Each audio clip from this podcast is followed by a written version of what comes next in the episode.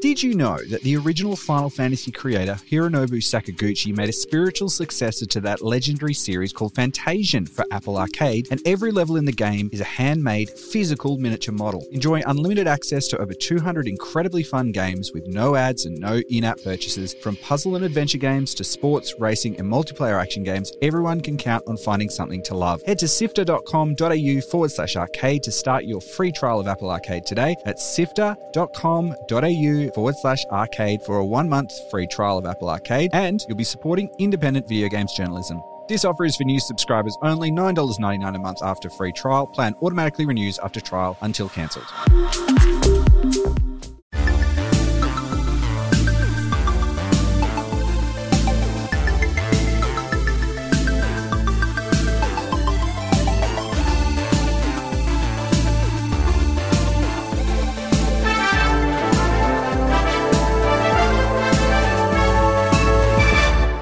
Kyle Pauletto, and welcome to Walkthrough, Sifter's new weekly recap on the biggest news in gaming.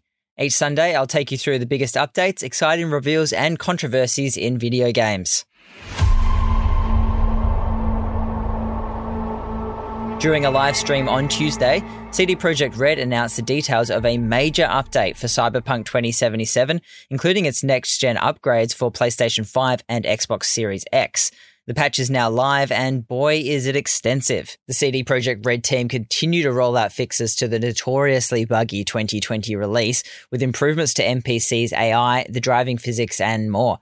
Players will no longer be locked into the character appearance they selected in the first couple of minutes of the game, and can now customize their V's appearance without using PC only player mods. There's expanded content added to various romance paths and a suite of changes to some of the nefariously awkward AI that handled how NPCs reacted to combat. Here is quest director Pavel Sasko on some of the combat and AI changes. Yeah, and I really want to like in this point like just give a lot of credit to our gameplay team because they did a ton of small changes here to basically make the NPCs be more clever, be more effective during combat. And we really like encourage you to just uh, give it a shot, try it out, you know, see what actually now NPCs can do and, and, you know, how fluid the combat feels now. The pressure on the team who created Cyberpunk 2077 is well known. Jason Schreier of Bloomberg News reported extensively on the crunch culture that arose from conflict between managerial expectations and the team's resources, resulting in several developers leaving the project. You could read the full patch details in our show notes and download the PlayStation 5 and Xbox Series X releases of Cyberpunk for free if you own a previous gen copy. Last Saturday, South Korean developer Smilegate's much beloved and hyped popular MMO Lost Ark was released on Steam with support and localization efforts from Amazon Game Studios. Lost Ark originally launched in 2019 in South Korea to huge acclaim, and fans of the ARPG genre have been waiting a long time for this one to come to the West. The free to play isometric action RPG has been met with a largely positive response from Western players, gaining a massive 4.7 million new players. And within 24 hours of being on the platform, the game had shot up the concurrent player rankings to become the second most played game in Steam history. It's not all roses in the world of Lost Ark, though, as it has received criticisms for its gender locked classes and hypersexualized aesthetic for non male characters that sees most female character models permanently trapped in high heels with outlandish hip swinging walk cycle animations. Guerrilla Games' much anticipated Horizon Forbidden West arrived on PlayStation 4 and 5 this week and has been receiving rave reviews. OpenCritic currently have Forbidden West at 95% recommended, with the majority of complaints being that there's just too much stuff to do. Interestingly, one of the most common compliments being handed out is for the way Guerrilla Games managed to maintain the next gen quality of the game for the previous generation versions. Forbidden West may be an impressive visual experience on the PS5, but it still looks and runs great for everyone who hasn't been lucky enough to get their hands on the elusive console. Digital Foundry have released a series of videos exploring the incredible efforts it took to downgrade and port the game to PS4 and PS4 Pro consoles. But there has been some controversy around the marketing of this release. CNET's Jackson Ryan has called a promotional tree planting event that's tied to the launch of the game as video games greenwashing at its worst. Sony has promised to plant a tree for every player who completes the game's opening tutorial area, citing the climate change and eco collapse themes running throughout the Horizon series. You can read more about Sony's corporate carbon footprint in Ryan's excellent CNET piece, which we've linked in the show notes. Toxic.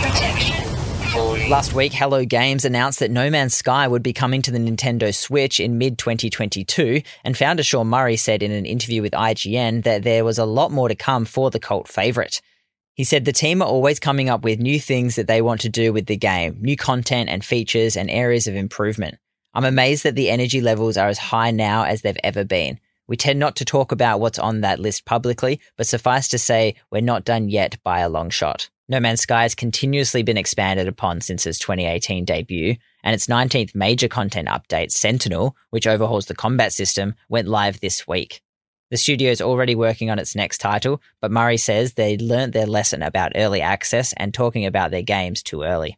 This week, two separate reports were published about the $68 billion gaming platform Roblox. In a report for Vice's Motherboard, reporter Joseph Cox broke down how Roblox beamers, which is Roblox slang for hackers and scammers, are actively preying on its young user base and selling stolen items in underground digital marketplaces in return for cryptocurrencies or US cash. Motherboard's story outlines an off platform shadow economy that sits alongside the official Roblox marketplace. This shadow economy is made up of websites and Discord servers and includes everything from online gambling to marketplaces selling limited items. If that weren't enough, the BBC's technology news department this week went undercover into the shady world of Roblox's condo games. They're game spaces that are used by Roblox players to participate in virtual sex and cybering activities. Roblox responded to the BBC's report stating that they had developed parental control tools and claimed the problem users are an extremely small subset of the player base. More info on these reports can be found in the show notes. Following up from our last episode, you might remember we spoke about EA announcing that their upcoming wedding themed expansion pack for The Sims 4 My Wedding Stories would not be released in Russia. The developers feared that in order to legally release the game in Russia, they would need to remove LGBT plus content and opted to cancel the release rather than tarnish their product by removing specific content. But in a statement on its website, EA explained that after reassessing their options, they realized they could do more than initially thought. And on Wednesday, it was announced that Wedding Stories would be released in Russia unaltered and unchanged. A group of current and former Ubisoft employees have come together to form what they're calling a better Ubisoft. This week, the group issued a statement demanding permanent changes to a culture of toxic abuse and harassment within the game's company. It comes 200 days after their initial open letter and states that none of their demands have been met and management refuses to engage. They're calling on Ubisoft to stop promoting and moving known offenders from studio to studio, team to team, with no repercussions, and to be given a collective seat at the table to be part of how Ubisoft proceeds from here with collaboration across the game sector and with employee and union representatives. We'll follow this story and bring you more as it comes to light. Staying in the realm of workers' rights, Team 17 CEO Michael Pattison has responded to the reports in Eurogamer, which outlined a culture of poor workplace practices, exploitation, and alleged sexual harassment. Pattison held a company wide meeting to brief staff, stating that action has to be taken and guaranteeing that all claims will be thoroughly investigated. In a new report from Eurogamer, several staff members at Team 17 anonymously passed on the details of the all staff meeting, saying that they were cautiously optimistic, but actions would speak louder than words. Here's hoping the studio that has brought us such great games as Overcooked and Hell Let Loose can bring their workplace culture up to the standard their developers deserve. And lastly, in news, Netflix has announced that they, along with 2K and Take Two Interactive, will produce a live action adaptation of the beloved horror shooter Bioshock. But this isn't the first time a studio has attempted to take the franchise to the big screen. Previously, Universal Studios was set to make it into a movie, with Gore Verbinski attached to direct, but the project fell through due to creative and budgetary conflicts. As a longtime fan of the franchise, this news comes with a mix of emotions. As much as I would love to see a well made live action Bioshock movie, the track record of film studios adapting video games has been poor to say the least. And the critical response to this week's Uncharted movie shows taking stories from the small screen to the big screen doesn't seem to be getting any better. But I live in hope, and I'll keep my fingers crossed that this doesn't end up being just another average adaptation of a much loved video game franchise. On our release radar for this week, we have a few exciting titles dropping. A major expansion package is coming for Destiny 2 on the 22nd. The Witch Queen was originally set for release in 2021, but was delayed by six months due to COVID. The expansion is available on both current and previous generation consoles and will introduce new locations and new dungeons. The fifth installment in the Grid franchise, Grid Legends, is dropping on the 25th. The game boasts over 130 real world and imagined tracks and more than 100 vehicles to choose from. A story mode has also been introduced titled Driven to Glory, which will be told in the style of a docuseries similar to the Drive to Survive series on Netflix. The Elden Ring was broken but by whom? And why? And again on the 25th, we will finally be able to get our hands on one of the most highly anticipated games of the year FromSoftware's Elden Ring. Written and directed by Hidetaka Miyazaki and with input from Game of Thrones creator George R. R. Martin, expectations are understandably high for the latest game from the developers that brought us Dark Souls, Bloodborne, and Sekiro. Articles to read, videos to watch, and podcasts to listen to. Sifter.com.au. And that's it for this week. This has been Walkthrough by Sifter. My name is Kyle Pauletto. Thank you so much for listening. Sifter is produced by Nicholas Kennedy, Fiona Bartholomaeus, Daniel Ang, and Adam Christou.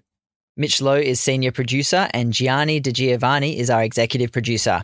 Thanks to Brian Fairbanks from Salty Dog Sounds for composing the walkthrough theme tune. If you'd like to support Sifter's independent gaming journalism, you can share our three shows with your friends or on social media, give us a five star rating or review. You can find Sifter on social media on Twitter and Instagram by going to at SifterHQ. We post links to all the stories we publish, so it's another way you can keep up to date with great reviews and interviews with creators. So find us on at SifterHQ and give us a follow. Thanks again for listening. We'll be back with more news next Sunday.